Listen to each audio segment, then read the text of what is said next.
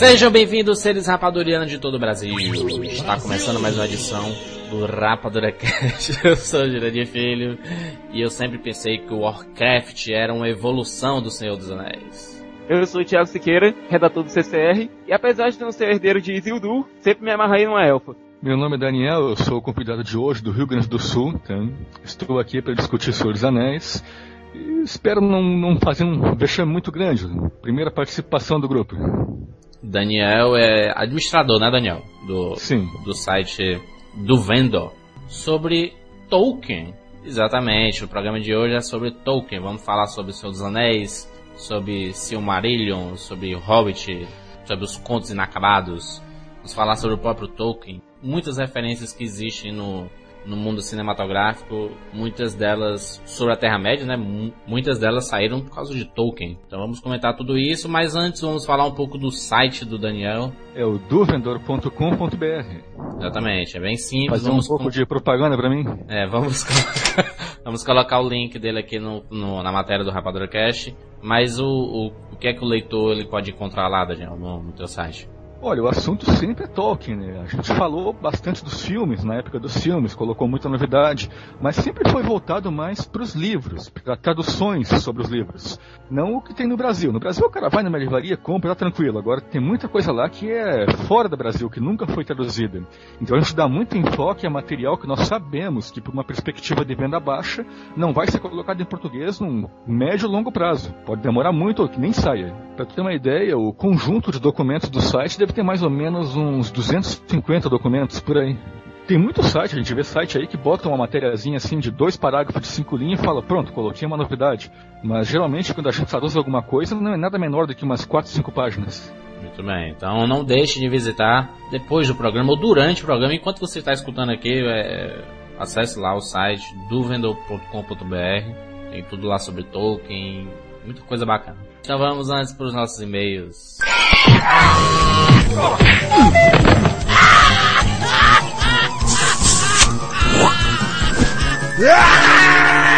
E-mails.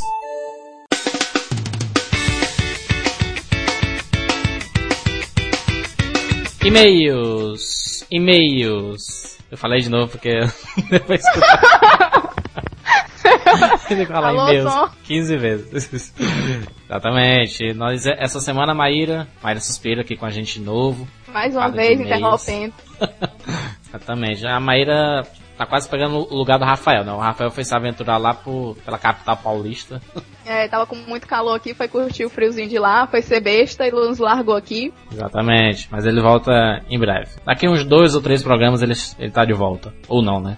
É, não morram de saudade. Exatamente. Antes de falar os nossos e-mails dessa semana, que foi referente ao, ao programa sobre Transformers e alguns sobre o próprio Harry Potter, número 32, é, nós temos alguns lembretes, que foi a estreia da sessão dublagem. Ele estreou já fazendo um, um- interessante sucesso, porque teve a participação do Guilherme Briggs, do Sérgio Cantum, são dois dubladores extremamente importantes e tudo. Então, confira lá a sessão, né? Tem que acessar lá pra comentar também a, a matéria sobre, sobre os dubladores de Transformers e etc. Tem muita coisa bacana lá. E, e dizer também, né, Maíra, que você vai escolher os vencedores da promoção Ex-Namorada da Minha Mulher. Sim, eu, vou escolher todos de olhinhos fechados apontando o dedinho. Mas não, galera, eu tô brincando. Tem, tem que, Ô, brincadeira aí. não, eu vou escolher direitinho, então caprichem nas, nas respostas. Exatamente, Ao tem- nível do CCR. tem que comentar no Rapadura Cast passado, né? De, de Transformers. Não é nesse Rapadura Cast, não. Exato. Passado. Sobre Transformers tem que comentar lá e os, os 10 melhores comentários vão receber um par de ingressos desse excepcional filme. e, e pedir também, né, pro, pros leitores e, e pros ouvintes do, do Rapadura Cast pra comentarem lá nas matérias que a gente tá colocando no blog, né, Maíra? É, as minhas colunas estão de volta. Exatamente. O pessoal tá, tá comentando muito. Também, né? É, e na matéria do pessoal, e da outra colunista também, que é a Bia Saldanha, que teve uma matéria muito bacana essa semana sobre a Marilyn Monroe. É apenas ser visto. Comentem lá, comentem, pelo amor de Deus. É, é muito A bacana é ver. É, é muito bacana ver o pessoal discutindo, ou, ou colocando as experiências pessoais e tudo. Ele serve pra isso. Vocês Exato. discutirem os temas abordados. E ainda dão ideias pra gente. Exatamente. Agora vamos para os nossos e-mails. Milhões de e-mails, né? Vamos começar agora primeiro pela, pela Lívia Ramos, de Toronto, Canadá. Nossa, nossa, nossa leitora internacional. Olá, meus amigos Rafael e Jurandir. Eu recebi o folder do CCR que vocês mandaram. Maíra, a gente mandou um folder pra ela lá no Canadá. que ela, Meu Deus. que ela, ela foi uma das, das vencedoras de uma promoção, só que como o ingresso não ia servir pra ela, Ela queria o, o folder. Ou vocês um mandaram o pra ela. folder. A gente mandou um folder lá com, com a foto do Panelada, foto do Charlie Chaplin. E vocês assinaram o folder? Deram Não, autógrafo não, de- assinamos, esquecemos de assinar, mas em breve, as, pró- as próximas vezes que nós formos mandar o- os folders, nós, a- nós colocaremos autógrafos dos rapaduras. Mas menino, muito chique. Isso é verdade, é verdade. A gente bota até perfume no folder, qualquer coisa. Exatamente. Inclusive os folders estão sendo disputadíssimos. Tem leitor hum, pedindo misericórdia que mandem pra eles os folders do CCR e tudo. Mas não é assim não. Tá Dá trabalho assada. fazer. Não é pra qualquer um, não. Exatamente, a Lívia agradece aqui de coração e tudo, só passou aqui pra, pra agradecer e tudo, e eu coloquei esse e-mail mais pra, pra levantar o ego mesmo. Próximo e-mail, Maíra. Ai, ai, ai. O próximo e-mail, e-mail é do Wanderson Meteoro. Que chique, Meteoro. É, ele é assim. de Juazeiro do Norte, aqui do Ceará. E ele fala que o podcast da semana passada sobre Harry Potter foi ótimo. E quando ele diz que quando alguém cita que o Harry recebeu uma carta pra ir pra escola, na verdade ele diz que não, que não é uma carta, mas que a casa dele foi entupida de cartas. É Nossa, ele queria verdade. fazer tipo um livro de cartas, né? Que foi enviadas por corujas e tudo mais. E ele também fala que não é proibido falar o nome Valdemort. Valdemort, né? Eu não conheço nada de Harry É o vilão do, da, da historinha. eu sei que é o vilão, pelo menos isso eu sei. Mas que ele disse que não é proibido falar o nome do cara, só que é mais ou menos comparando como se fosse falar Osama Bin Laden perto das Torres Gêmeas, né? Enfim. É verdade. E ele fala que assistiu o novo filme e que achou o melhor de todos e tal, e que foi uma bela adaptação. Pena que foi dublado e, o narra... e diz que o narrador do filme é o mesmo cara dos filmes da Xuxa e do Didi. Ah, é dublagem, cara, dublagem. Vai, aproveita e vai ver nossa matéria sobre dublagem. É o filme do Didi, né? Sempre tem isso. Traição, romance e É Didi.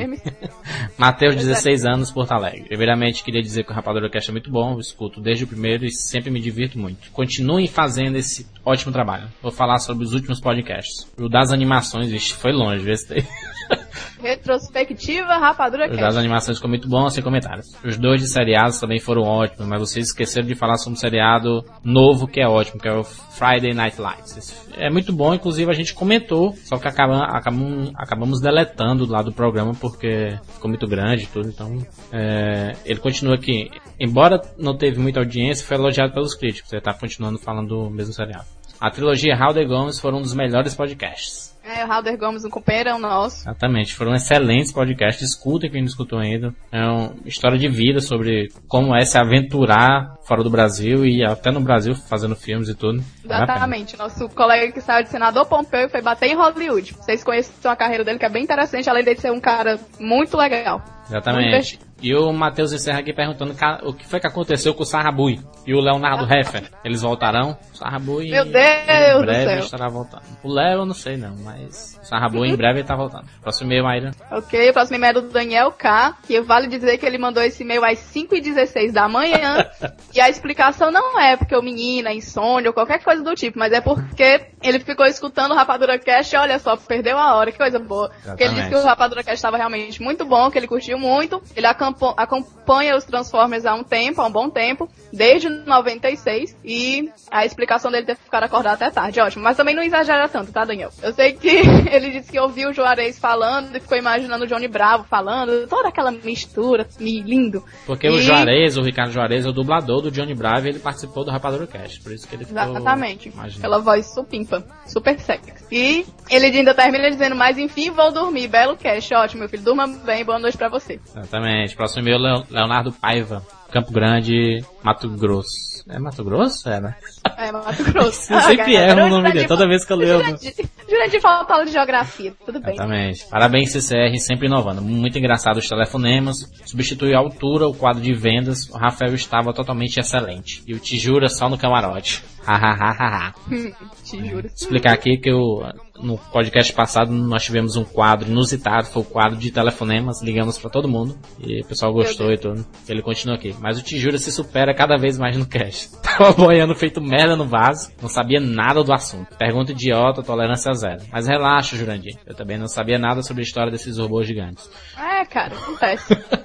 Também não sei nada. Só não posso esquecer de comentar a ótima participação do dublador Ricardo Juarez. Confesso que sempre tive preconceito aos filmes dublados, mas vou, começar a respeitar essa profissão, que não é nada fácil. Muito bom. Só pra, Ótimo. e só pra saber, vai sair um hot site de Transformers, vai, inclusive ele já tá pronto, tá saindo em breve, nós está esperando o momento oportuno aí. Vai ser sensacional. Oficial. Sim, o próximo e-mail é do Rafael Vilela, 19 anos, lá de Três Corações, Minas Gerais. Ele diz, fala aí rapaziada do Rapadura Cast, mais uma vez o Rapadura Cast se superando.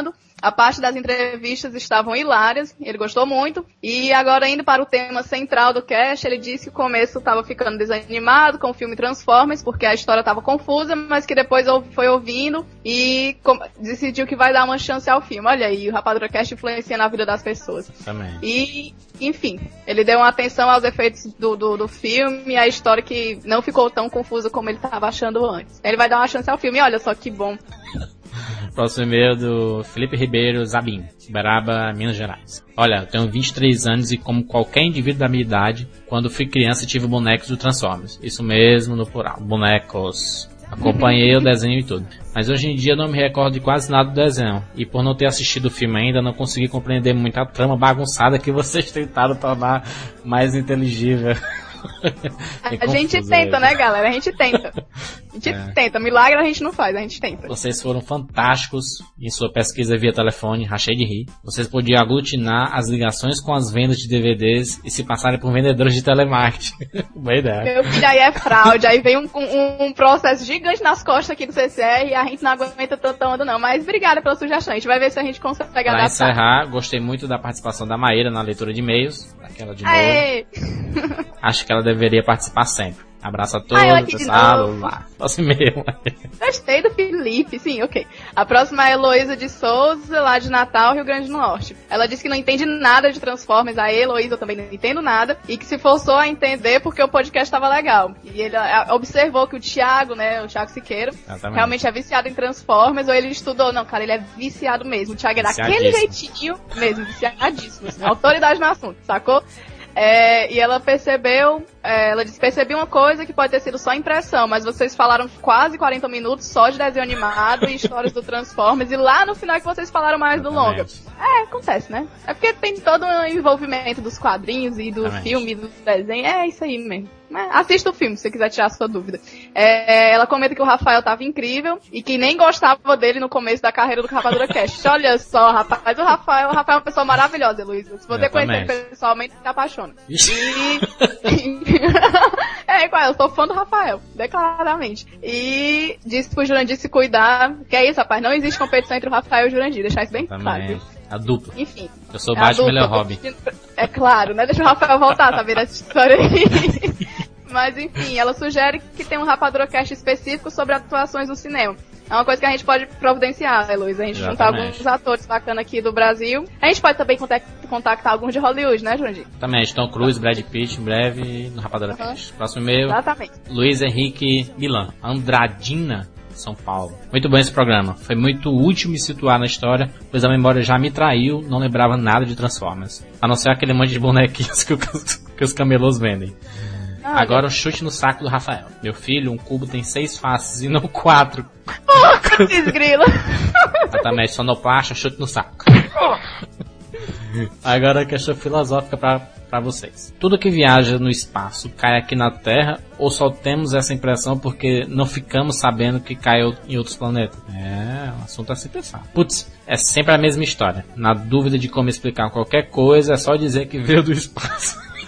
é verdade. Que tal Transformers em Vênus? É, aí não, não faria sucesso, né? Adorei o quadro de ligações, continue primando pela comédia, que é o que faz esse podcast tão interessante. Até a próxima. Até a próxima. Vamos ver se a gente consegue gravar um Rapadurocast lá em Vênus, tá, Luiz Henrique? Exatamente. O próximo, o próximo, o próximo e-mail é do Daniel Mendes, lá de Mogi Guaçu, São Paulo. Ele fala que já vem acompanhando o Rapadura Cast há algum tempo e que tem visto sempre que um cast supera o outro. Graças a Deus que a gente consegue Muito fazer bom. isso, viu, Daniel? Parabéns pra gente. É, é aquela que se orgulha. Ele, e ele disse que se sentiu na obrigação de comentar dessa vez, porque é, comentando que Transformers é uma história bem bagunçada. E, quer dizer, pergunta se é uma história bem bagunçada. Bem, pra você estar perguntando é porque deve ser. Exatamente. E foi feito apenas pra, pra vender brinquedos? Bem, é, foi, né? É, segundo ele, ele disse que sim, né? É, né? E os camelôs aí devem estar mortos de felizes. segundo alguém falou lá pra trás. o- os sonhos de criança dele. É, um dia no sonho de príncipe do Daniel, ele queria ter o quê? O seu próprio robô gigante pra fazer o que eu não sei, né? Ele queria destruir o mundo, talvez. Ele, Não, ele, ele faz a pergunta aqui: quem nunca sonhou em ter um em ter em seu controle um, um robô gigante? É, acho que ele é megalomaníaco, ele quer dominar o mundo. É, ele diz que toda criança sempre tem essas fantasias, ele já teve o Jaspion e o Power Rangers, ok. Eu brincava de ficar fazendo lutinhas, eu tinha uma fantasia do Power Rangers, eu admito, eu era Muito bom. rosinha. É, aquela tosquinha. Enfim, não importa de onde eles vieram, nem como surgiram, nem quem os criou. O que importa é o, estrago que eles fazem. Nossa senhora. Essa é a declaração final do Daniel e mandou um abraço pra todo mundo aqui do Rapadura E Cast. olha que estamos falando de bonecos, né? Imagina se fosse outra coisa. Minha nossa senhora, tem, né? Ronald Luiz, Fortaleza, Ceará. Primeiramente, é com imensa satisfação que vejo o cine- cinema com rapadura se expandir pelo mundo todo. Seja pelas, pelas entrevistas, pelos comentários vindo de outro país e etc. Inovação e reverência. Esse Energon, ninguém nos tira. Abraço. Que é isso, Luiz? né? Mas vamos dominar o mundo, Jurandir. Exatamente. Enfim, próximo e-mail é do Anderson Lopes, do Rio de Janeiro. Ele começa, saudações, Jurandir, PH, Thiago, rapaz, como você fala rápido. Alguém que fala tão rápido quanto eu. É. Ai, Oi, Anderson, tudo bom? Enfim, ele diz: Antes eu gostaria de comentar sobre o quadro de e-mails número 32. A minha namorada não comentou porque eu fiz download do programa e gravei em CD pra ouvir no carro. Nossa, como a gente tá chique, dá até viajar com a galera no carro, gente, adorei. Ele ia gravar o CD pra ouvir no carro enquanto viajava com a namorada. Esse, esse Anderson, Maíra, é aquele que... Aquele que falou da própria, que a namorada deu piti. Exatamente. E, e tu pediu pra, ele comentar, ele tá explicando. Ah, quando eu comentei estava em casa sozinho. Hum, tá Ele, certo. ele, ele, ele falou outras coisas também, comentou sobre Harry Potter e tudo, mas se quiserem ver o comentário dele, acessem lá o Rapadura Cast. Exatamente. Valeu, Anderson, por tirar minha dúvida. Um beijo pra você e pra sua namorada. Vai, João, de tudo. Fábio Igraf, Goiânia, Goiás, 24 anos. 24 anos, rapaz, muito bom. Olá Olá, novamente, senhores da Rapadura. Liguem pra mim, adorei a nova ideia. Doce pode para- cobrar? Fiquem online, pelo amor de Deus. A gente liga. Dou os parabéns a vocês, novamente, por duas entre várias coisas. Primeiro, por manter a qualidade do programa. Segundo, por não forçarem nas, nas inovações apenas para chamar a atenção dos espectadores. Pois todas as suas inovações são criativas e principalmente hilárias. Bom, muito obrigado. Estou há um ano boca aberta, pois sempre amei Transformers. E quando vi a notícia do filme, fiquei felicíssimo. Felicíssimo. Ui! Cheguei até a Transformers genérica. Tanto, tanto gosto que no ano passado estava procurando em lojas de brinquedos por qualquer coisa que se transformasse em robô. A Caroline, que me ajudou a procurar. Caroline? Que é Caroline? Hello, Fábio, quem é Caroline? Até comentou que podem ser lançados novamente brinquedos com influências. Abraço a todos, Sarra- Sarrabu e mande um beijo para a tia Caroline. Caroline? Ok, é, ok, tia Caroline. Sarra- Não, tia Caroline, um beijo pra você. Eu não sou o Sarrabulho, mas tá aqui o recado. Sarrabu, quando voltar, ele manda beijo para todo Vai mundo. ficar, é, vai ficar todo cheio de, de- Cuidado, ele vai ficar todo enxerido. Exatamente. Enfim, é, o próximo e-mail é do Daniel Sato, de São Paulo, e ele já começa todo animado. Eita, cast porreta. É, ele disse que ouviu antes de conferir o filme pra se atualizar e que serviu como um basicão pra que ele não entrasse no cinema sem saber de nada. É bem aquelas revisões pré-vestibular, né? O nosso rapador prepara todo mundo pra tirar 10. É, ele comenta que foi, que acha muito louca a voz do dublador e que tomou até um susto quando ele começou a falar. É capaz de ter tomado. A gente E também que- tomou susto. Imagina, né, cara? Nossa, os comentários foram. Teve gente que bem- ficou arrepiada e tudo.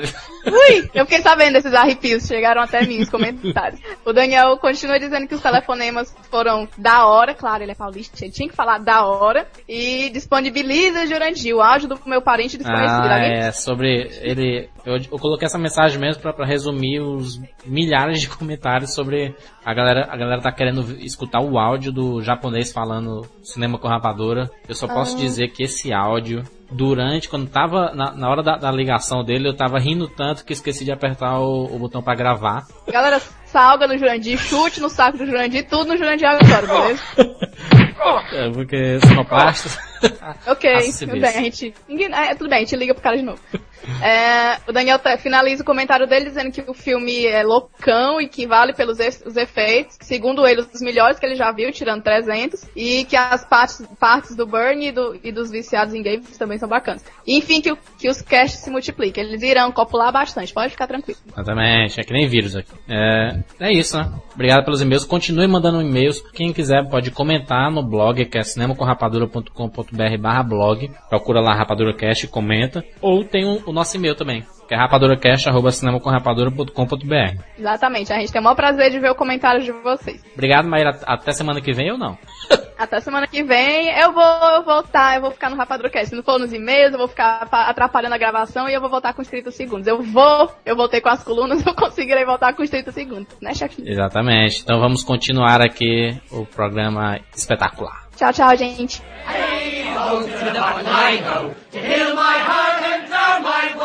Rain may fall, the wind may blow, but there shall be many miles to go. Sweet is the sound of the pouring rain, and the stream that flows from hill to plain. Better than rain or rippling brook. As I'm on go beer inside this tub. Voltamos ao programa, por desses e-mails espetaculares. Nós vamos falar um pouco sobre. Um pouco não, falar muito sobre Tolkien. Antes, falar sobre as criações dele, sobre as polêmicas, sobre tudo que está relacionado a esse, as obras que ele, que ele criou, né? Vamos falar um pouco sobre Tolkien como pessoa, né? Vamos falar uma coisa que eu li ontem que eu achei interessante, então não gostei muito. Vocês sabem que tem agora um musical sobre o Senhor dos Anéis que está estreando na Inglaterra? Musical? Sucesso, um musical, cara. fizeram um musical. E é interessante que tá vendendo pra burro esse musical. Olha, muito vendeu muito, vendido. mas foi muito criticado. A coisa foi, a coisa foi feia, não, não gostaram muito. Pois é. Talvez é. o público europeu seja mais exigente que o nosso, né? Mas ah, não foi bem recebido. É, um, é uma comparação esdrúxula, mas deu certo com o Rei Leão, cara. Fizeram uma boa adaptação do, do, do Rei Leão pro, pra, pro musical e tudo. Se bem que o Rei Leão já é um musical. o Rei Leão, eu, pior é que eu fui assistir esse troço no cinema, acredite se quiser. Eu não sei como é que eu tive coragem de ver isso. Isso o quê? Rei Leão? É? Rei Leão é espetacular. Mas o falo isso. Ai, socorro. Exatamente. Então vamos cortar logo esse comentário aqui e falar sobre Tolkien. A história é o seguinte, que o, o diretor do, do musical hum. foi fazer uma visita ao cemitério de Oxford, onde está enterrado Tolkien, e pedir a, pedir a bênção dele no túmulo do autor. ele, ele respondeu muito, né? Eu acho que ele deve ter se revirado no túmulo, sinceramente. Ah, pouca vergonha, tio. O cara tá lá, descansando em paz, e, e vai um, um, um, golpe de mídia no túmulo do cara pedir premiação pela musical. É absurdo, ah, vai né, cara? Isso aí, e, e, só pra deixar registrado, ele morreu em 73, eu tô. 1973. Voltando aqui pro nascimento dele, uma coisa que o pessoal acha que ele é inglês, mas não, ele é filho de inglês. É, ele, na verdade, é sul-africano. É, ele nasceu em Bloemfontein, uma cidade sul-africana. O pai dele foi para lá para assumir um cargo de gerente de banco. Hum. Isso. Ele, ele, ele era o que? Ele, ele era professor, né? Ah, ele, ele foi professor. Professor de, de idiomas, de língua inglesa. Pois é, até pode entrar um pouco nessa criação que ele fez, né? Ele criou um idioma próprio pro, pro mundo do Senhor dos Anéis, né? Pro, pro mundo da Terra-média. Eu acho que o idioma veio antes da ópera, não foi? Aliás, assim, veio bem antes, mas as pessoas falam que ele criou uma língua, tá? Algumas até nem ligam muito para isso. Na verdade, ele não chegou, não chegou bem a criar uma língua. Ele criou tão bem quanto pôde uma língua, mas ele esboçou meia dúzia de línguas. Ele esboçou a língua dos anões, esboçou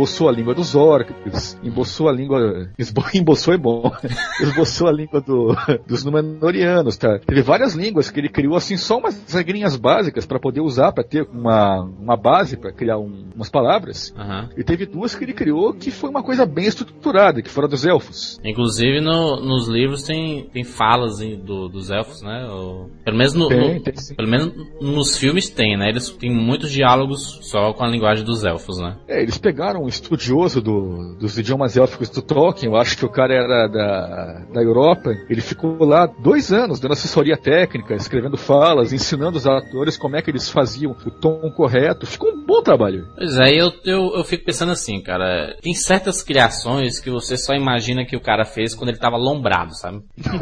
Coitado. Porque o cara criar um. Tudo bem que você criar mapas de uma terra, uma nova terra, um. sei lá. É porque ele, ele, ele criou também os mundos, né, cara? Criou os nomes, criou os, as histórias dos personagens, as línguas de cada, de cada povo e tudo. Isso é só, só. Esse é cachimbo, cara. O cachimbo dele tinha, tinha, muita, tinha muita Eva ali, né, cara? Porque eu, eu acho. Não, eu tava aí até conversando. Eu, eu, eu, eu tava até conversando com o Bill, com o Bilbo, com o Thiago. Obrigado, que, rapaz, pela parte toca. Que o, o Tolkien, é, no Senhor dos Anéis, ele é muito parecido com o Bilbo, sabe? Eu particularmente acho que o, o Bilbo é o, é o Tolkien do Senhor dos Anéis, sabe? Aí tu vai entrar numa discussão velha, tia, essa discussão de quem era o Tolkien nos livros. Então, tem gente que fala que ele era elfo, outro que fala que ele era o, o Fangorn, outro que fala que ele era o Tom Bombadil, tá? O pessoal discute isso aí faz anos, nunca, nunca conseguiram che chegar numa conclusão. É, não, não vamos discutir isso não. Sobre a Terra-média. É, ele criou esse mundo da, da Terra-média ou ele pegou referências de, de outras, outras criações? Ou... Não, claro que você não consegue simplesmente criar alguma coisa do nada. Você é influenciado do esquerdo, direito, por alguma coisa que já existe. Tá? Mesmo sem querer, tu acaba sendo influenciado. A Terra-média ela tem influências na, na mitologia europeia muito fortes. E o engraçado foi a circunstância onde o Tolkien realmente criou a Terra-média. Ele estava lá combalido no meio do campo de batalha na Primeira Guerra Mundial quando ele começou a criar algumas histórias para o Silmarillion. É, isso aí é outro, outro, outra lenda que existe, que ele começou a escrever o Cimadelha no, no, na Primeira Guerra Mundial. Isso é besteira, tia. Ele, ele, mesmo falou que isso é impossível. Cara, como é que tu vai numa trincheira da Primeira Guerra Mundial, tá? Nevando, um frio do caramba, lama até o tornozelo, tá? Um fuzil as balas, as balas. É, bala pra lá e pra cá, tá? Você não tem como escrever alguma coisa nessas condições. É, vai. Aí, aí vem o cara que fala, não, mas ele passou tanto tempo no hospital, tá? Que ele escreveu no hospital. Bom, tudo bem, ele passou um bom tempo no hospital e podia ter escrito alguma coisa. Mas mesmo assim não é fácil fazer um livro no hospital, não é brincadeira. Por isso que não, dizem é, que todo é sobrevivente de, de guerra é louco, né? ah, não, é isso aí não. Bate, os caras vão brigar contigo. Sim, Thiago, falei, você tava falando aí. Pois bem, o que a lenda conta é que o Tolkien começou a ter algumas ideias para a Terra-média, hum. para a criação da Arda, durante a estadia dele no hospital durante, durante a Primeira Guerra Mundial, onde vieram algumas ideias, até faz mais algum sentido, a criação, pelo menos, da Sociedade do Anel, durante essa época, porque vários amigos do Tolkien, tinham um grupo de amigos bastante fechado, faleceram durante a Primeira Guerra Mundial. Se eu não me engano, só sobrou um dos amigos dele. Desse grupo é. de amigos que ele tinha, só sobrou um, depois da Primeira Guerra. É, o próprio Tolkien, ele só escapou de morrer nas trincheiras porque ele se ofereceu fazer um curso de profissionalização para oficial. Ele ficou um tempão fora das trincheiras e quando voltou, tinha sido feito um massacre, né? Dos amigos dele só escapou um naquele, naquele tiroteio. Ele voltou no finalzinho da Batalha de Somme, que ele começou a realmente entrar na guerra. E logo Exatamente. depois ele foi machado e foi justamente pra tal. Escapou. Ele não, não, não, foi, não foi ferido, ele pegou a chamada febre de trincheira, sabe o que é isso? Não. Não, naquela época tinha muita pulga, né? As pulgas mordiam soldados e eles pegavam uma febre, uma, uma infecção generalizada do corpo, uma coisa que não era grave, mas o cara tinha que sair, tava, tava incapacitado. E então, ele o, o, o... o Senhor dos Anéis e o mundo de Tolkien foi criado por causa de uma pulga, né, cara? É, se você pensar, né? Bendita Olha, pulga. Eu nunca pensei desse jeito. Né? Se não, for, não fosse a pulga. É verdade, colocando a, a, o futuro de Tolkien na mão das pulgas. Pra você ver como que... o futuro da cultura pop foi moldado por uma pulga. Exatamente. Eu vou ter que participar do programa com pseudônimo, que eu vou apanhar se eu ver isso aí no meu nome. pois é, mas vamos falar um pouco sobre, sobre o mundo, o mundo da Terra-média. É, ele criou. É, é, como se fosse um tabuleiro de War, né? Do, daquele jogo. Ele criou a Terra, os mapas, aí tem um lugar que é só do, dos, dos elfos, né? Tem um lugar dos, dos hobbits, dos humanos. É, na, naquela época que se passa o Senhor dos Anéis, né? Tem distinções geográficas muito exatas. Aquela é. região vive tal povo, outra região vive tal povo e por aí vai. Mas se você acompanhar os livros com atenção, tu vê que as migrações dos povos, bom, cada um deles já viveu num lugar diferente várias vezes. A complexidade geopolítica da obra é um negócio simplesmente fascinante. É fascinante. Bom, interessante tu notar o seguinte, tá? que a intenção dele era fazer a, a progressão política daquele mundo avançar até os nossos dias. Tá? Uhum.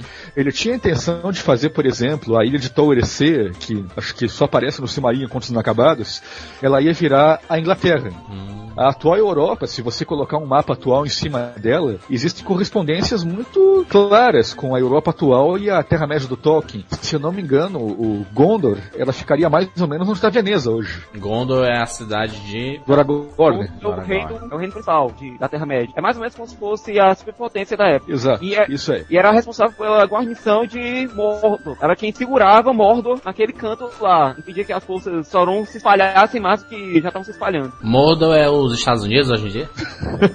Eu acho que tá, olha, tá mais uma mistura de Bin Laden com, com, com Irã, por aí. De posição geográfica, ela fica um pouco assim a, a sudeste, né, do, do mapa. É, se fosse colocar uma, um, um dias de hoje, eu acho que Mordor era mais ou menos o equivalente à, à fronteira da Rússia com, com a China, por aí, mais ou menos. Exatamente. E essa, essa parte de língua que ele criou, como ele era um estudioso de. Ele era. Ele, ele era linguístico, né? O Tolkien. Ele era o que a gente chama de filologia, trabalhar com filologia, que é o estudo das palavras. Que a palavra, assim, você não fala uma palavra só por falar, ela significa alguma coisa, né? Não, a palavra ela, ela evolui, assim como a história. Então, digamos que dali a mil anos no passado, um povo criou uma palavra. Aí a palavra dali a 200 anos, ela mudou um pouquinho, mudou o modo de escrever, mudou o modo de falar. Aí dali a mais 200 anos mudou mais um pouquinho. E dali a mil anos a palavra que nós temos hoje, ela é bem diferente da palavra original. Então você estuda como que a palavra se transformou e qual é a forma original dela, para saber, para entender a evolução da língua, a evolução da escrita. Isso é o que ele fazia. O que eu tava vendo aqui é que o, o Tolkien ele, ele conhecia 16 idiomas, Eu não acho que exceto ele falasse 16 idiomas. Não, ele conhecia, 16. ele conhecia 16 idiomas, exceto o que ele criou, né? O que ele criou. Inclusive tem, tem gente, eu, eu conheço gente que fala o, o idioma que o, que o Tolkien criou, assim. Pelo menos as frases que ele. Assim, falar as frases eu também conheço várias pessoas que falam. Agora, que fale aquele idioma, eu não conheço ninguém. Olha, a maioria é pessoas que pegam a frase assim, lendo, leem ela, decoram a frase, mas não falam nada. É muito bacana, dá um, um efeito legal você falar alguma coisa em élfico. Eu também falo algumas coisas em élfico. Mas é. O que, por exemplo, Daniel? Ah, pô, nomes, poemas, frases, a gente acaba decorando isso com o tempo. Eles têm dois idiomas diferentes, o Ken- Quenya e o Silmarin. E, e o Sindarin, não é? Se eu não me engano. Quenya e o Sindarin, isso aí. Que o Quenya é o idioma dos altos elfos, é o elfos do oeste, e o Sindarin é o idioma que era falado na Terra-média. e o, o, Na- o Namari? Nam- Namari é um poema, né? Na Marie, se eu não me engano, é a Deus, é logo. Sim, na Maria significa Deus em Quênia, mas é o nome de um poema.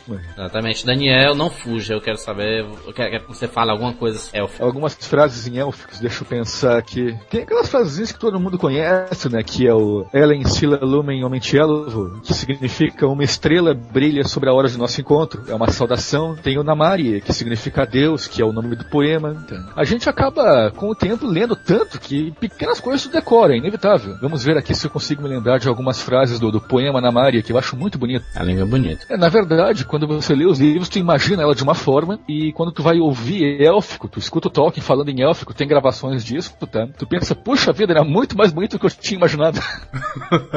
Até porque a pronúncia é algo extremamente complicado. Você é passa- muito complicada a pronúncia. Ai, ai, Daniel, lembrei algum, algum trecho do poema aí. Bom, vamos ver aqui uma, umas linhas do Namari. Ai, Lauriel antarla sisurinen, yeni unotime vehamar eldaron, yeni velinte yudamar avanier, mi onomardi se mirovoreva. E o poema continuava. Caralho, vai só música, né, cara? É, mas eu tenho certeza que errei a pronúncia, porque eu não sei a entonação correta. Isso só Ah, quem é estudioso mesmo. Mas, mas isso é bacana, cara, porque mostra que o Tolkien não criou uma, assim, uma coisa só pra, pra, pra fazer o livro, não. Ele realmente tem sentido, né? Ele criou um, um alfabeto pra cada língua. Bah, esse negócio do alfabeto, quando os filmes saíram, o pessoal ficou louco, né? Todo mundo queria aprender a escrever com o alfabeto elfo. né? Eu toda semana recebia um e-mail assim, bah, me, me mostra como é que fica o meu nome nas letras élficas, tá? E aí eu mandava. Um e-mail e perguntava, mas pra que tu quer isso aí? Eu quero tatuar. Então, deve ter gente tatuando o nome de elfo por aí, eu vou te contar uma coisa. Tá lá a famosa tatuagem do elenco, né? Da própria Sociedade do Anel do Cinema, que cada um fez uma tatuagem, cada um em um canto diferente. É, se eu não me engano, tem nove. É de verdade? Era o número 9 em Tangwell. Hum. O Bilbo fez, o Frodo fez, o Aragorn fez, o Gandalf fez, todo mundo fez. Não, mas depois que eles fizeram as tatuagens, se eles, se, se eles quiserem tirar do corpo, eles conseguem, né, cara? Consegue, se pegar uma lixa de aço e raspar pra sair a pele, sai fora. Exatamente. O professor Tolkien, ele teve um, um amigo muito especial que era o C.S. Lewis, né? Pra quem não sabe, ele é o criador de As Crônicas de Nárnia. O pessoal que, que leu Narnia percebe que Narnia é muito parecido com o Senhor dos Anéis. É, O que é que não é parecido com o Senhor dos Anéis, né? Não, mas eu vou te contar uma historinha que acho que muita gente não conhece. Ah. O Tolkien e o C.W. Lewis, eles eram amigos e frequentavam um clube, um clube de, de professores, de estudiosos. E eles tinham o hábito de ler naquele clube para os colegas os trabalhos que estavam fazendo. E o C.W. Lewis ele ouviu muitas partes do Senhor dos Anéis anos e anos antes de sair o livro. E muita coisa que ele ouviu lá ele pegou e usou nas Crônicas de Narnia. O Tolkien não levou muito, tá? Eles eram grandes amigos e ele levou a coisa na esportiva. Mas muita coisa que o C.W. Lewis ouviu naquelas reuniões tá, ele pegou e adaptou no Narnia. Tudo que tem sobre Terra-média tem uma coisa de Senhor dos Anéis, né, cara? É, eles pegaram o romance do Tolkien agora todo mundo usa, né? E foi por causa do, do Tolkien que surgiu o RPG, foi, foi Thiago. Verdade. É, quando o pessoal criou o, AD, o Dungeons and Dragons, foi o primeiro RPG que tem notícia mesmo, a ideia era utilizar personagens de Os Seus Anéis. E aí, os novos personagens eram todos baseados em arquétipos das histórias de Tolkien. O Tolkien foi influência para muita coisa, né, cara? A, a, criação de Tolkien, assim, as obras, o mundo, as línguas. Cinema, livro, música, o que você imaginar, tem o toque de Tolkien no meio. O problema é que ele não, ele não viveu muito para aproveitar o. Ora, na minha opinião, ele nem teria gostado. Ele achava esse, essa, essa popularização toda uma coisa bem desagradável. Uma coisa... Ele detestava a tecnologia, né, cara? Não tecnologia, ele não gostava do assédio dos fãs, ele gostava de ter uma vidinha tranquila. Nesse ponto ele era que nem o Bilbo, não gostava da agitação, uma vida tranquila, nada de gente incomodando. Tá?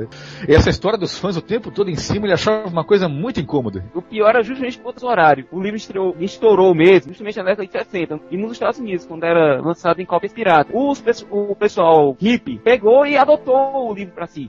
E ficavam ligando pro Tolkien em horários absurdos na Inglaterra, perguntando coisas do livro e dizendo que viu o Hobbit pela meio da frente. Será, cara? Será que os hippies hoje em dia são a, é, a evolução dos hobbits? Não, não, não, não, não. Eles gostaram muito na época que a cultura hippie tinha aquela história de ficar na natureza, ah. de paz e amor. Tá? Andar e descalço. Tinha... tudo a ver com o Hobbit, cara. É, tinha, tinha muito a ver com eles. Então eles bem gostaram. Uma coisa na época que, que quase apareceu e que graças a Deus não apareceu hum. é que os Beatles eles queriam filmar o Senhor dos Anéis. Olha aí. Eu não sabia, né? E se eles quisessem, eles, eles conseguiriam, né? Porque o Beatles naquela não, época ele conseguia tudo. Eles tentaram. Se eu não me engano, o John ia ser o Gollum. Tá? Ringo ia ser o Gandalf. Eu não me lembro quem que ia ser quem certinho, mas ia ser parecido com isso. E o diretor ia ser ninguém menos que Stanley Kubrick. Stanley Kubrick. Graças a Deus que não saiu. Graças a Deus. Teria uma mancha na carreira impecável do Kubrick, aliás. Tá certo. Vamos fazer aqui uma, uma cronologia. Qual, qual foi o primeiro livro que, que ele escreveu? Olha, o primeiro que saiu para público tá, foi o Hobbit. Primeiro lançado. Depois saiu o Senhor dos Anéis. O, o Hobbit, ele inclusive foi. É, ele, ele, era usado como livro para criança, né? Assim, na literatura infantil. É, o tom do Hobbit é mais infantil. Bem mais leve que qualquer outra obra do Tolkien. E aliás, a origem dele, segundo a lenda conta, é bastante interessante. O Tolkien estava sentado corrigindo provas quando de repente escreveu do nada uma frase: No buraco no chão vivia um hobbit. Ele ficou olhando para aquilo ali e ficou pensando: diabo, que diabo é um hobbit? Aí daí começou a escrever o livro. É. Histórias que o povo ah, conta, né? É verdadeiro. É? Foi mais ou menos assim. Ele estava naquele tédio desgraçado corrigindo prova, né? Aí pegou uma folha de prova, virou do outro lado, tava em branco. Assim, ah, que maravilha, uma folha em branco. Aí pegou e rabiscou. No buraco no chão vivia um hobbit. E começou daí. Começou bem, né? Mas depois de O Hobbit, ele, ele escreveu o quê? Depois, bom, acho que uns 12 anos depois, saiu o primeiro volume do Senhor dos Anéis. Nossa, então foram 20 anos, tá mais pra 20. O Hobbit saiu em, em mais ou menos 36, 37, e o, o primeiro volume do Senhor dos Anéis saiu em 54, eu acho. 54, 55. O que deu, que deu de confusão nesse meio tempo, pouca gente sabe. O editor dele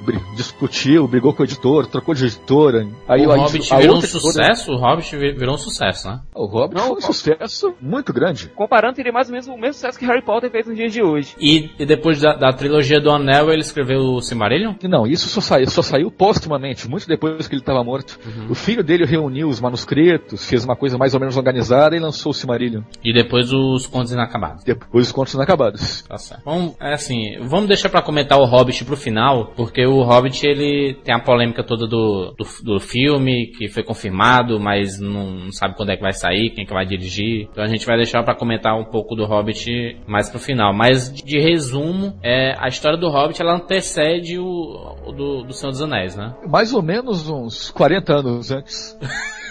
É, é, no Hobbit que o, que o Bilbo acha o anel, não, né? É no Hobbit, sim, ele encontra o anel. E naquela época o Tolkien fez um anel só para isso, só para ser um anel mágico e deixar invisível. Ele nem sabia o que era o anel. O Hobbit são as aventuras do Bilbo e do, do Gandalf, né? É uma aventura só, né? O livro inteiro é uma aventura única. E depois daquela aventura, o Gandalf nunca mais levou o Bilbo para outra, fora a última.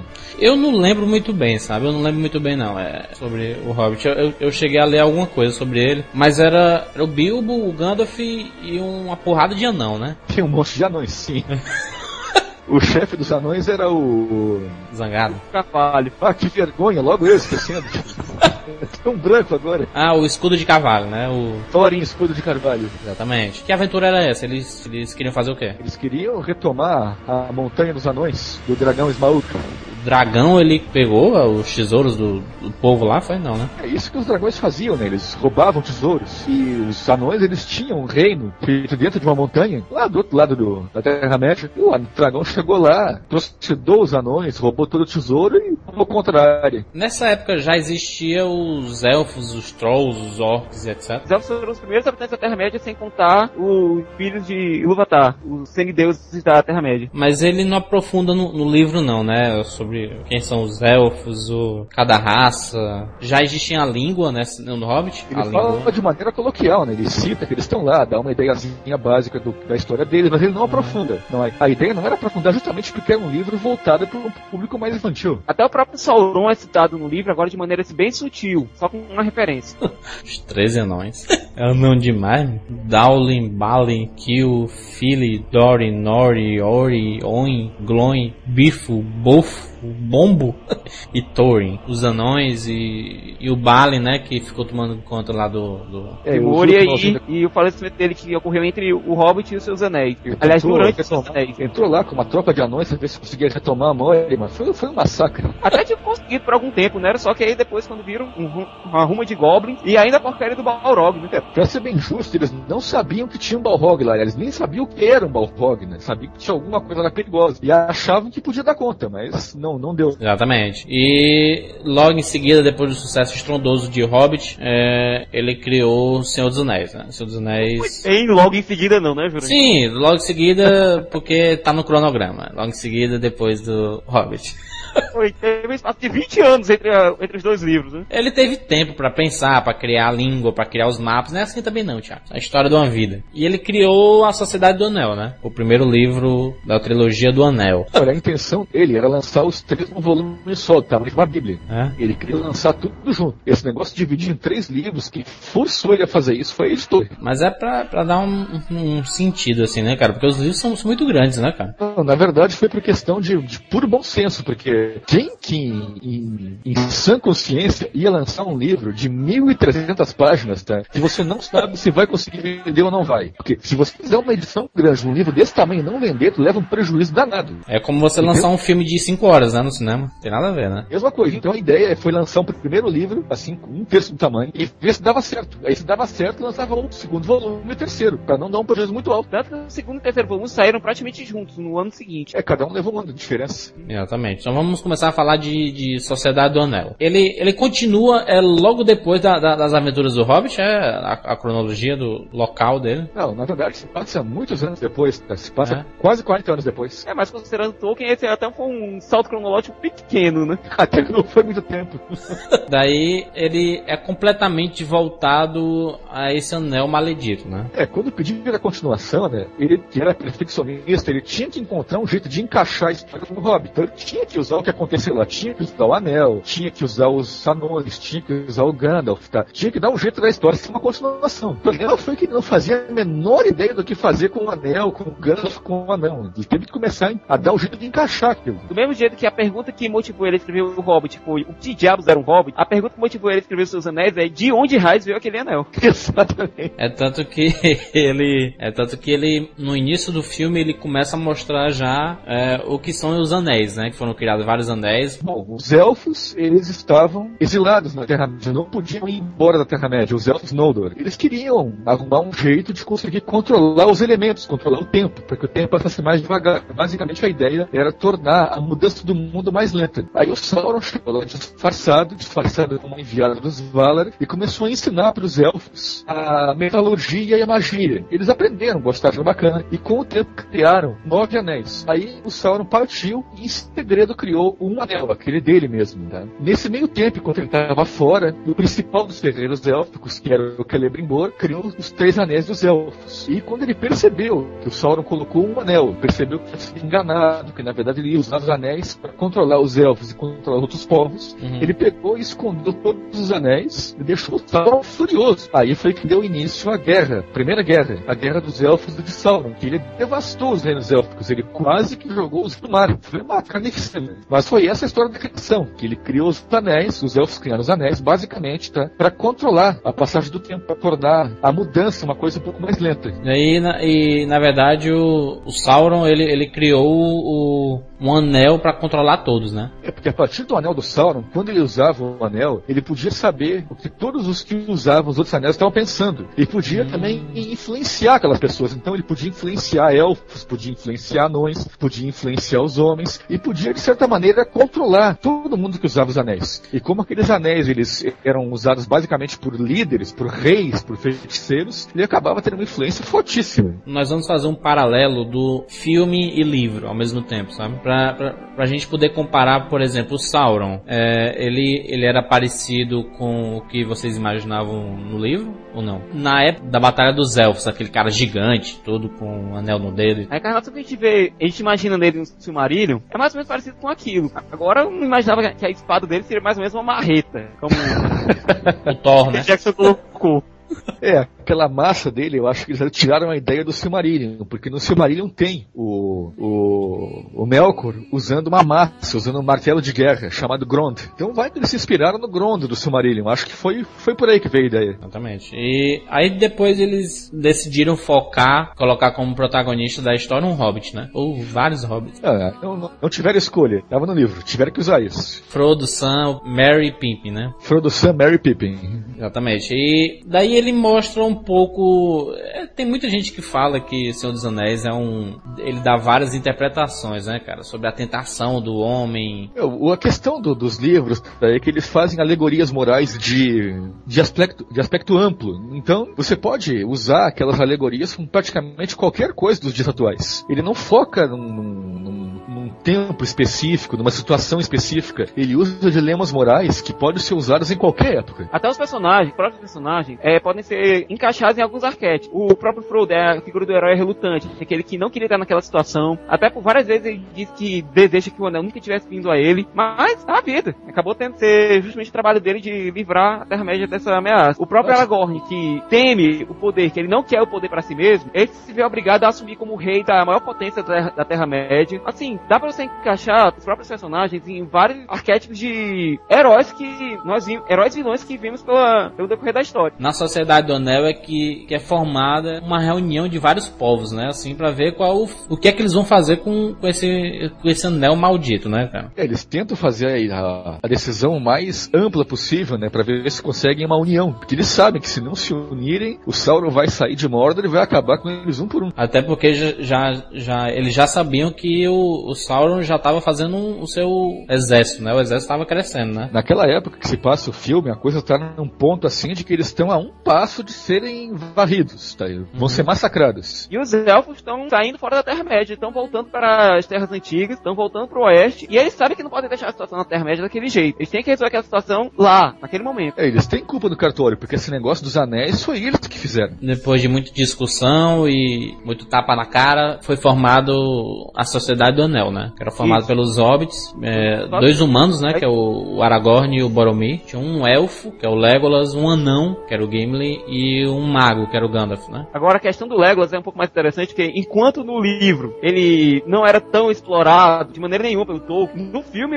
ele virou um guerreiro em proporções homéricas. É, no filme o, o sujeito vira um, um, atleta olímpico que faz coisas que tu ficaria, assim, aparvalhado. Um atirador de elite. atirador de elite. Pô, ele acerta a flechada a 50 metros de distância, olhando para trás atirando. É, ele pode, né? Um elfo ele. ele. Eles criaram umas denominações assim como se o elfo fosse quase um semideus, né? Não, tem um pouco de fundo de razão nessa história. Os elfos, ah. ele tinha, tinham capacidades fantásticas, tá? Eles tinham uma visão, por exemplo, que era de 27 vezes a visão humana. Então ele podia acertar nessa flechada de 50 metros. Ah, podia, sem problema. Mas o, no, livro, no filme eles forçam a situação um pouquinho. Essa briga, por, por exemplo, entre os elfos e os anões, elas começaram aonde? Porque o, o Gimli detesta, né, os, os elfos. É, isso aí tu tem que ler os Contos Inacabados e o Silmarillion. Começou que, na primeira era do mundo, um rei élfico chamado Tingol, ele contratava anões para fazer armas, para fazer instrumentos de ferro. Tá? Eles tinham uma, uma sociedade boa, uma boa amizade. Os anões eram muito bons artesãos e os elfos pagavam bem os anões. Aí ocorreu que ele conseguiu colocar a mão num colar chamado Nauglamir, que tinha sido feito pelos anões e dado para outro elfo. E ele pediu para os anões colocarem naquele colar uma joia feita pelos elfos, os um Silmaril, que era uma joia que brilhava por conta própria, uma joia maravilhosa. Os anões olharam aquele, aquela joia com brilho próprio assim e ficaram apaixonados e trabalharam para colocar aquela joia no colar. E o colar era feito pelos anões. Então uniram o maior trabalho dos elfos e o maior trabalho dos anões. E quando chegou na hora de entregar o colar pro rei élfico, pelo, pro Tingol, eles não quiseram entregar. Os anões? Não, os anões não quiseram entregar. Simplesmente decidiram que era bonito demais e ia ficar com eles. E quando o Tingol bateu o pé que queria de volta, que eu te mando aqui, eles mataram ele. Foram em cima do rei élfico e mataram e fugiram. Putz! É, então quem fez, a, quem fez a besteira foram os anões, historicamente falando. Igual também não era flor que se cheirasse, não, viu? Você lembra Ah. que ele fez coitado do Beren? E como foi que ele conseguiu aquela Silmaril? Como, como foi, Tiago? Conta aí. O Beren era um humano apaixonado pela filha do Tingol, a Lúthien. E o, o Tingol disse, rapaz, vamos fazer o seguinte, você pode ficar com a minha filha. Agora só se você conseguir essa Silmaril pra mim, que tava na época com o Melkor, que era o demônio da Terra-média. Ele era o chefão do Sauron. Sauron era capacho. Aí ele, coitado do Beren, teve opções. Ele pegou, foi-se embora lá pra o Reino Escuro, unido só com a cara e com a coragem, pra conseguir a Silmaril pra conseguir esposar a, a Lúthien. A ideia do Tingol era justamente, é, das duas uma, ou me livro desse humano desgraçado que tava querendo se casar com a minha filha, ou então recupera a Silmaril. Ele acabou Seja- morrendo, né? Na verdade, ele preferia que o cara morresse. Mas qualquer das, suas- qualquer das duas era lucro. Ele sabia que ele não ia trazer, né? A, a pera mesmo. É, mas conseguiu. Conseguiu? Conseguiu. Conseguiu. É, e ele casou com a mulher? Rapaz, a história de amor deles é uma das mais trágicas da Terra-média. Mas eles conseguiram ser felizes pelo, pelo tempo que durou. Sabia que o que o Tolkien achava que ele mesmo era o Beren e que a mulher dele era Lúthien? Inclusive a inscrição no túmulo dele, no túmulo da Edith tá lá Lúthien e no túmulo dele tá lá Beren, escrito. Exatamente, a descrição deles tem essa aí no túmulo. A balada de Beren e Lúthien, ela é, a primeira vez que ela é citada é justamente em Seus Anéis, quando o Aragorn fala do amor dele pela Arwen, que ele passa pela mesma situação do Beren, só que ele tem a sorte de não ter pego um, um sogro tão desgraçado quanto o coitado do Beren. Na verdade, o sogro da, da mulher do Tolkien não era bem sogro. Quem, quem que proibiu o namoro dos dois foi o padrasto dele, foi um padre que tomava conta dele. que ela era mais velha, tinha toda a situação. Aliás, até Exato. por conta da religião dela, que era diferente da católica. Ela era protestante, se não me engano. É isso equivale mais ou menos ao Tolkien ser o brasileiro e a Edith ser filha de um, de um jogador de futebol argentino. Até- é, bela comparação. É, e, e tinha também, é, na Sociedade do Anel, mostra um pouco desse romance entre Aragorn e a, e a Elfa lá, né? Arwen. Enquanto no livro era mais dado, já que a Arwen era praticamente uma figura de decoração no livro, no filme eles exploraram um pouco mais a Arwen. Até um pouco mais do que os fãs queriam, aliás. Na verdade, graças a Deus, conseguiram fazer ele voltar atrás um pouco, porque dizem os boatos que a Arwen, ela ia levar o exército élfico lá pro Abismo do Elmo e lutar com os orcs. Meu amigo, isso não era boato, não. Eu tenho É, parece que- E essa cena chegou até a ser filmada. Só que aí o Peter Jackson caiu em si e resolveu colocar lá o Haldir liderando os elfos lá na, na última aliança, que transformou a coitada da penúltima aliança, da última aliança que a gente viu no começo do seu, de Sociedade do Anel, na penúltima aliança. Ia fazer uma mistura da Arwen com a Shannon, né? Ia virar Shannon Arwen. Exatamente. E o- os Nazgûl, vocês imaginavam dessa forma também? Ou... Pra mim ficaram Olha, eu adorei os nossos ficaram maravilhosos. Foi? Adorei, ficaram muito bons. Com aquele grito e tudo? Tudo aquilo. Ficou excelente. Se bem que quando você descreve um cara de capa preta, tá aí que tu não pode ver o rosto, não tem muita coisa pra usar a imaginação, né? É, realmente. É, mas a complicação foi justamente colocar figurino e a posição da câmera numa, do modo que você não só não visse os rostos dos cavaleiros, mas também que eles não tivessem rosto, como se eles fossem praticamente visíveis. O que é mais ou menos que o Tolkien tinha descrito nos livros. Os Nazgûl são os reis, né? Os reis antigos. Os Nalguns com aqueles são aqueles que, que usavam os anéis feitos pelos elfos, os anéis dos homens. Aqueles nove anéis, né? Aqueles nove anéis. Os anéis eles davam pra, pro humano que usasse, davam vida longa, davam saúde e davam algumas habilidades também, tá? Por exemplo, de poder ficar invisível. Bom, essa do ficar invisível não é certeza, mas é possível. Como foi que o, o Sauron conseguiu dominar esse, esses caras? Porque. Bom, aí já entra um pouco na metafísica, né? Porque existem duas coisas que formam uma pessoa: existe o corpo e a alma. O corpo, ele é feito para durar um tempo X, e a alma também para durar aquele tempo X. O anel, ele fazia a alma durar mais tempo. Então o corpo, aos poucos, ele ia desaparecendo, mas o espírito continuava. Que o anel agia mais sobre o espírito do que sobre o corpo. Ah. E chegava um ponto que a pessoa, ela simplesmente não tinha mais corpo, o corpo desaparecia, e ela virava um fantasma, um espírito vagando na Terra. Até a própria introdução do livro já diz: um anel para todos governar, um anel para encontrá-lo, um anel para todos trazer e na escuridão aprisioná-lo. O que acontecia é que a própria alma da pessoa, quando o Sauron utilizava um anel, a alma daquela pessoa estava utilizando um anel de poder, ela acabava se, sendo subjugada em relação a um anel. Virava um espectro, nada. A uma coisa presa nas trevas. Até que um anel fosse destruído, aquela pessoa, aquela alma não poderia ter vontade própria. Ela estava sempre submetida à vontade do anel. Por que, que, que eles, eles servem o, o Sauron? Porque não tem escolha, eles são obrigados, eles são escravos do Sauron. O anel escraviza eles. É, mas, mas eles ainda continuam usando os anéis? Ah, isso tem uma grande discussão a respeito. Uns falam que estavam usando, uns falam que não estavam, tá? Então algumas pessoas dizem que os Nazgûl sim usavam os anéis. Minha falam opinião, que os anéis estavam com Sauron. Na minha opinião, eles usavam os anéis, que eram justamente aquilo que mantinha espíritos deles presos à Terra-média. E por que, que não tira o anel do dedo? Não é uma questão de poder escolher, eles eram escravos. O Sauron mandava e eles obedeciam. Daí eles são. Eles têm a missão de achar os hobbits e o anel, né? E cortar o pescoço dos hobbits. Aí lá pro final do, do- da Sociedade do Anel eles capturam os Urukai, né? Eles, eles capturam o, o, o Merry e o Pippin, né? E o Boromir morre, tentando defender o- os hobbits lá. E, e, e tá desfeita a Sociedade do Anel, né? Isso no primeiro livro. É, quebrou ali a Sociedade do Anel, o Aragorn, o Legolas e o Anão. Feito Gimli, rapaz. O anão, né? Eles decidem ir atrás do- dos, dos hobbits, né? Que foram capturados, o Merry e o Pippin. Enquanto o Frodo e o Sam, a dupla, eles partem para a Montanha da Perdição. né? Eu tenho um amigo aqui em Porto que o sujeito olha pra ele, ele parecia um anão. Tinha aquela, é, tinha aquele cavanhaque grande, era baixinho, troncado, aquele cabelão comprido. tá? Ele era um anão do Dungeons Dragons. Colocasse um capacete com chifre nele, um machado, nossa senhora. Ele, ele daria um belo cosplay, né? Do, do Senhor dos Anéis. É, mas assim, em termos de adaptação, o, o filme foi, foi bem adaptado, o primeiro pelo menos. Bom, olha- feito. A exceção da, de retirarem o episódio das criaturas simulares e do Tom Bombadil, que aliás realmente não pegaria muito bem num filme, eu achei que a primeira adaptação foi perfeita. Bom, pouca gente sabe, tá? Mas antes da New Line pegar o, esse trabalho de conseguir fazer a filmagem, ele ia ser feito por outra empresa. A Miramax. Aquela- a Miramax, exatamente. E eles queriam fazer um filme que não ia ser em 13, ia ser em dois filmes. Iam fazer cortes enormes, tá? Por exemplo, o- os atores eles iam sair da- das minas de Moria e não iam passar por Loren. Loren ia desaparecer, não ia nem ser mostrada. Eles iam sair das minas de Moria. isso. Não, não, não ia nem aparecer, iam cortar. Mas e o eles podiam Boromir infartar quando acontecesse isso. ah, te ter uma ideia, o, o Boromir, ele ia morrer um pouco depois de Moria. Eles iam correr um pouco saindo de Moria, os orcs iam encontrar eles, ia dar briga e ia matar o Boromir, sem Lórien. Isso que eu fiquei sabendo, ia ter mais corte ainda.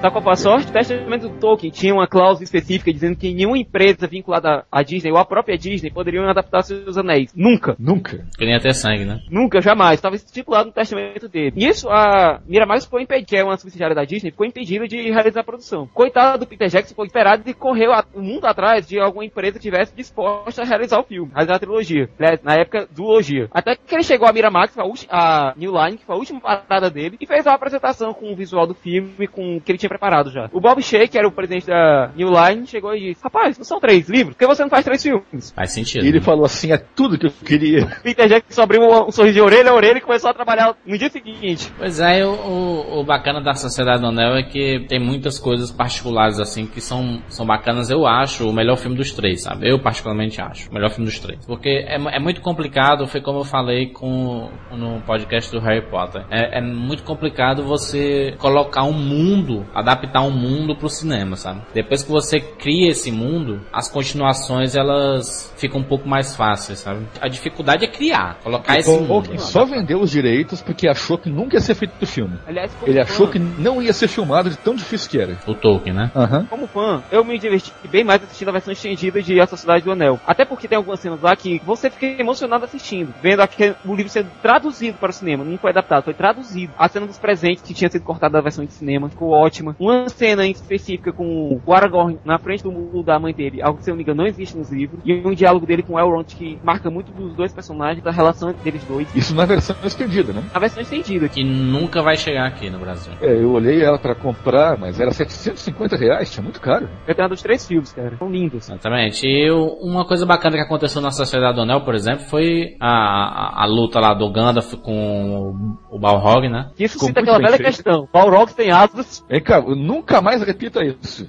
eu, não, eu, eu, não, quero ouvir essa pergunta de novo. Se ele tem asa? Isso. Por quê? Pelo amor de Deus. Não, não aguento mais falar se ele tem asa ou não tem asa. Fala. Cara, essa é a maior pergunta que todos os fãs de Seus Anéis têm na cabeça. Balrog tem asa. Rapaz, já, já, gerou briga. Mas por quê? Porque isso nunca foi descrito de maneira totalmente clara nos livros. E ele e tinha, né, no filme. E no filme tinha. Eu tô discutindo se bicho tem ou não tem asa já fazem sete anos, até agora nada. E tem é, gente coloca aí, faz... coloca não. 50 anos aí. Não, isso que eu tô discutindo. Eles estão discutindo há mais de 50. A luta do, do Gandalf com o Balrog é muito boa, né? E foi totalmente tirada dos livros, inclusive com o, o fiapo do chicote do Balrog, levando o Gandalf pra baixo. Aquela cena foi ótima. Oh, dois anos depois, né? Dois anos depois, né?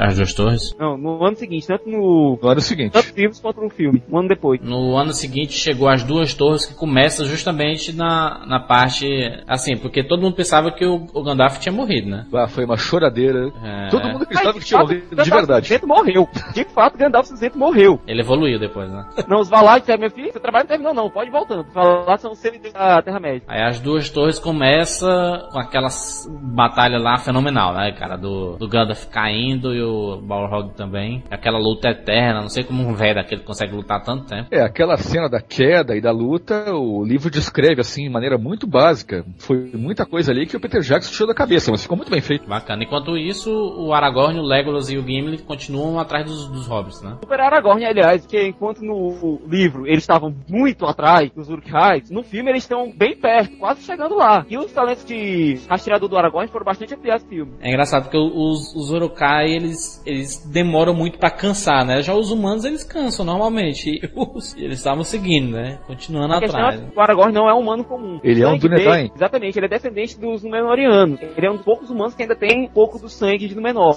A longevidade dele é incrível. O Aragorn tem 82 anos, pelo amor. É, por isso que a idade dele é alta e ele não aparenta ser tão velho, né? É, os Númenóreanos viviam em média até os 140 anos, 160 anos. Daí, em As Duas Torres, qual, qual é o foco mesmo da, da história? Não, é o livro intermediário, né? Que ele bota, ele começa a mover as peças do tabuleiro, os orcs se posicionando, os homens se posicionando, cada um para um lado. Ele começa a armar o palco para a batalha que vai acontecer de verdade, que é a grande batalha. O filme foi o que teve mais alterações em relação ao livro, justamente porque o Peter Jackson queria guardar o finalzinho do, da parte do Sam e do Frodo, que era o encontro deles com a Larak, pro terceiro filme, porque senão o Sam e o Frodo não teriam uma grande ameaça para enfrentarem no, no clímax da história. E isso gerou, teve que gerar uma.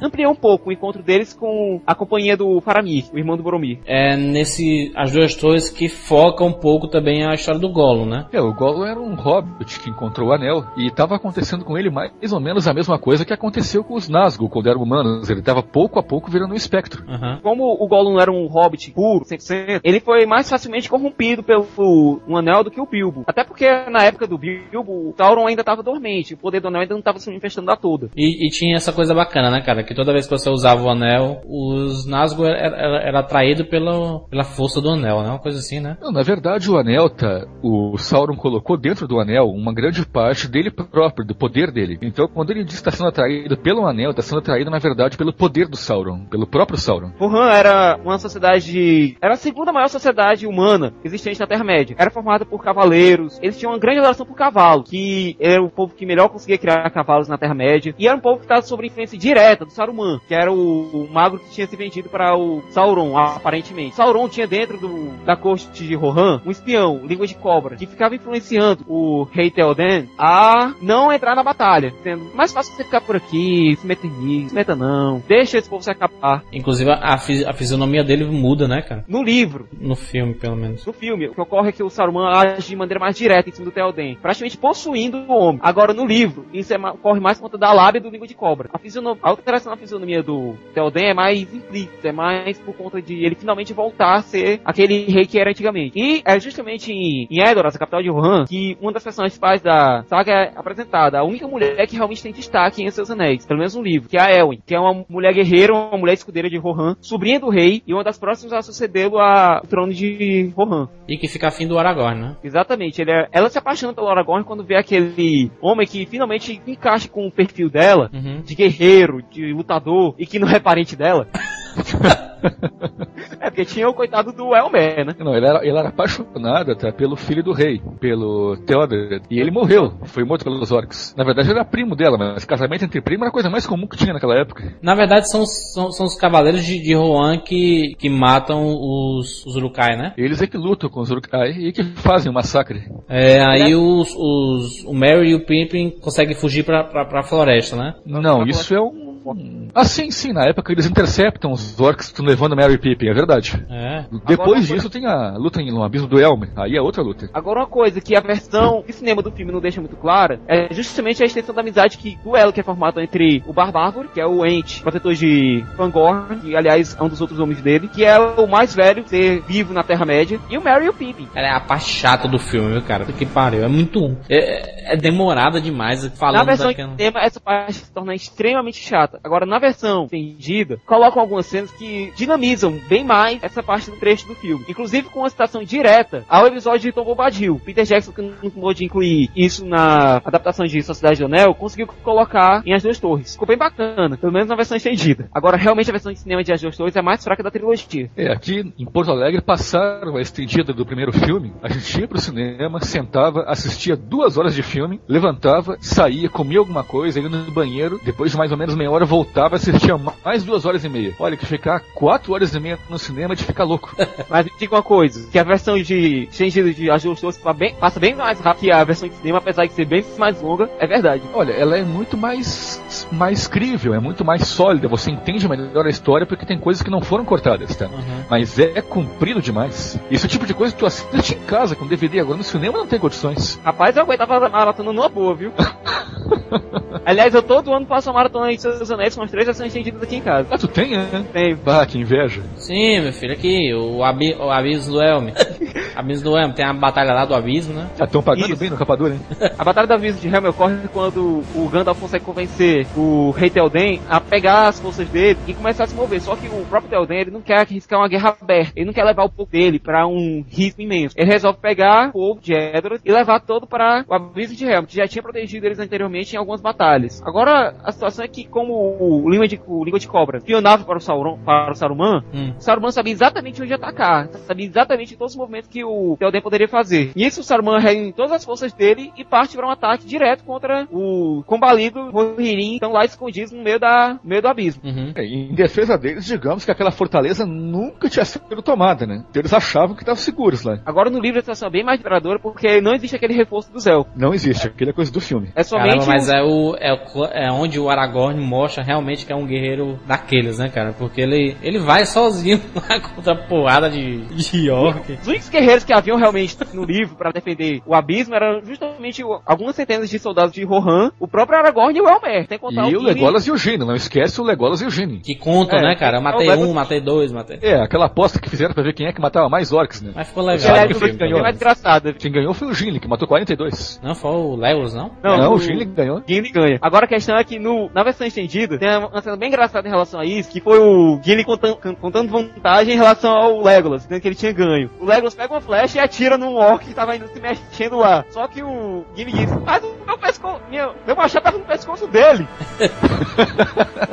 Humor negro. O bacana mesmo é que o, o, enquanto tá tendo essa história, né, da, da, da, guerra e tudo, o Frodo e o Sam continuam, né? Mas ele tava longe pra caramba, nem sabia dessa história. Não, é, o que eu tô, eu tô falando assim, o bacana é que quando uma história tá sendo feita, uma outra história continua, entendeu? Assim, ele dividiu é, a ação em três pontos, praticamente. Dividiu a, nesse ponto tinha a ação do Frodo, do Sam e dos dois hobbits. É, do Merry e do Pippin com as árvores, né? E do Aragorn, Legolas e Gimli no abismo do Elmo. Então tinha três pontos de ação. Aliás, é justamente na parte do Frodo e do Sam, que apesar do filme ser a mais fraca, é que é apresentado os personagens mais interessantes da, da saga toda, que é o Faramir, que é praticamente o oposto do irmão dele. Enquanto o Boromir era um guerreiro, hábil e por vontade própria, Faramir era mais calmo, mais, era mais um artista. Ele não queria realmente ser um guerreiro. E o pai dele detestava ele, né? Ah, detestava Faramir, coitado. Até chegar em O Retorno do Rei, o Faramir é odiado pelo pai.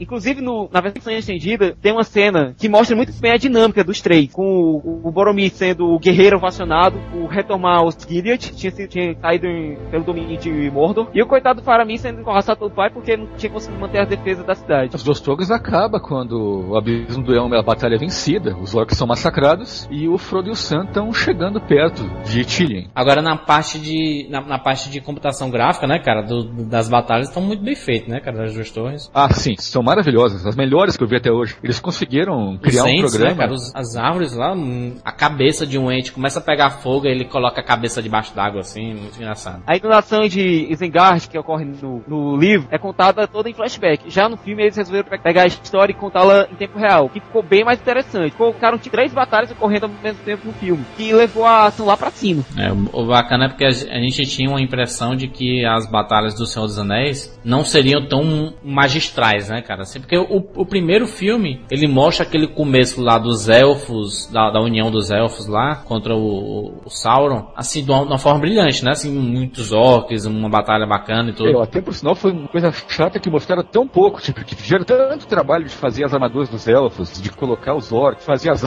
Podia mostrar um pouquinho mais, tipo. E é uma das batalhas mais memoráveis da obra Tolkien. É, de certa forma, mas assim, eles davam a falsa impressão de que seria só aquilo, né? Uma coisa que eu achei muito legal foi que eles mostraram o Gil-galad, que foi o rei élfico da, da Última Aliança, é um personagem fantástico, e pô, o cara aparece uns 3 segundos só. no livro, quem conseguia realmente cortar o anel da mão do Saruman, Sauron era o Gil-galad, só que no filme acabou dando esse papel pro Isildur, na maior sorte de todos os tempos, aliás. Não, não, na verdade, quem corta o anel da mão no livro é o, é o Isildur. A história da, da morte do Sauron no livro, da morte da Segunda Aliança, é meio complicada, mas o que aconteceu foi basicamente o seguinte: o Elendil e o Isildur atacaram o Sauron, o Sauron jogou o Elendil para longe, tá, que caiu em cima da espada, a espada se quebrou e ele morreu. Depois ele foi em cima do Gil-galad, que estava mortalmente ferido. Ele conseguiu dar um jeito de levantar um tranco e atacar o Sauron com a lança e atravessar a lança do Sauron de um, um canto a outro. Atravessa o Sauron com a lança, o Sauron cai em cima do Elendil, perdão, do, do Gil-galad, e o corpo dele era tão quente que incinerou o Gil-galad, morreu queimado na hora.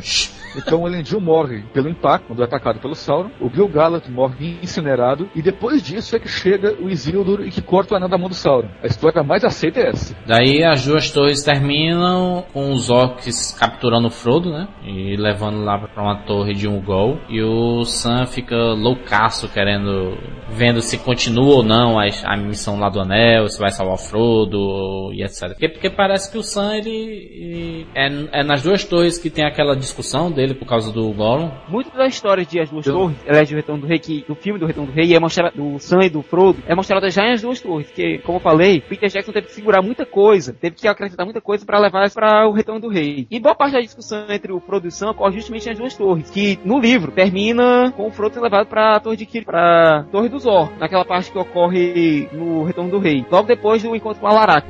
Eu acho assim, cara, eu acho, acho bacana a trilogia, é uma coisa muito, eu gosto muito de, de trilogias, mas o toda vez que acabava o Senhor dos Anéis dava um, um aperto, sabe, cara, porque eu esperar mais um tempo ainda para lançar um novo filme, e eu, eu detesto história inacabada, sabe? É como se eu começar a contar a piada agora e terminar amanhã, entendeu?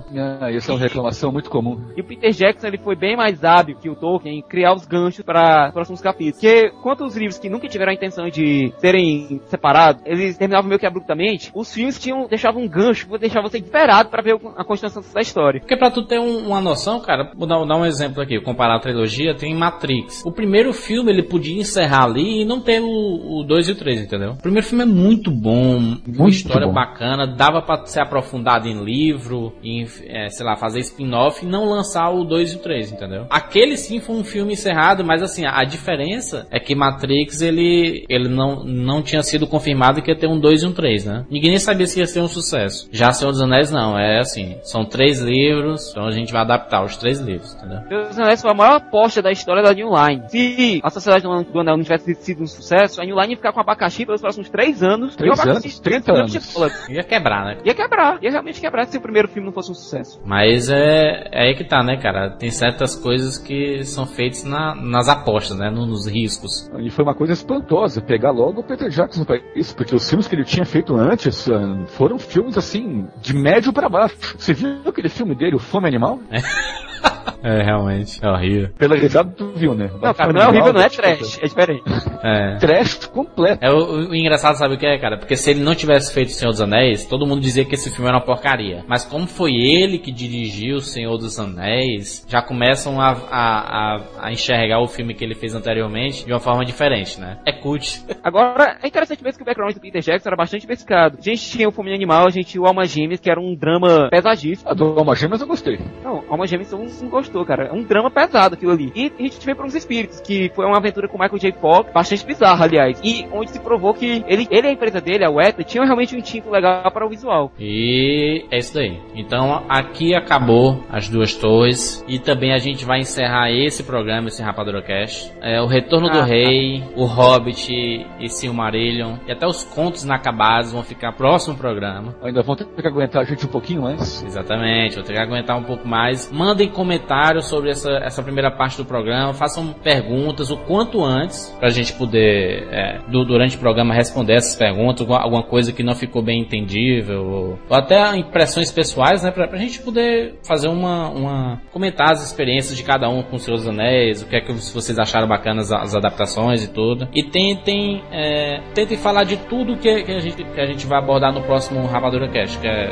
Hobbit, Contos Inacabados e o Silmarillion. E falar um pouco sobre a, a polêmica sobre o filme do Hobbit e tudo. Então é isso, né? Então, Thiago, obrigado pela presença mais uma vez. Valeu. Daniel, até semana que vem. Falou, tio, um abraço. Até semana que vem com mais um Rapadura Cast.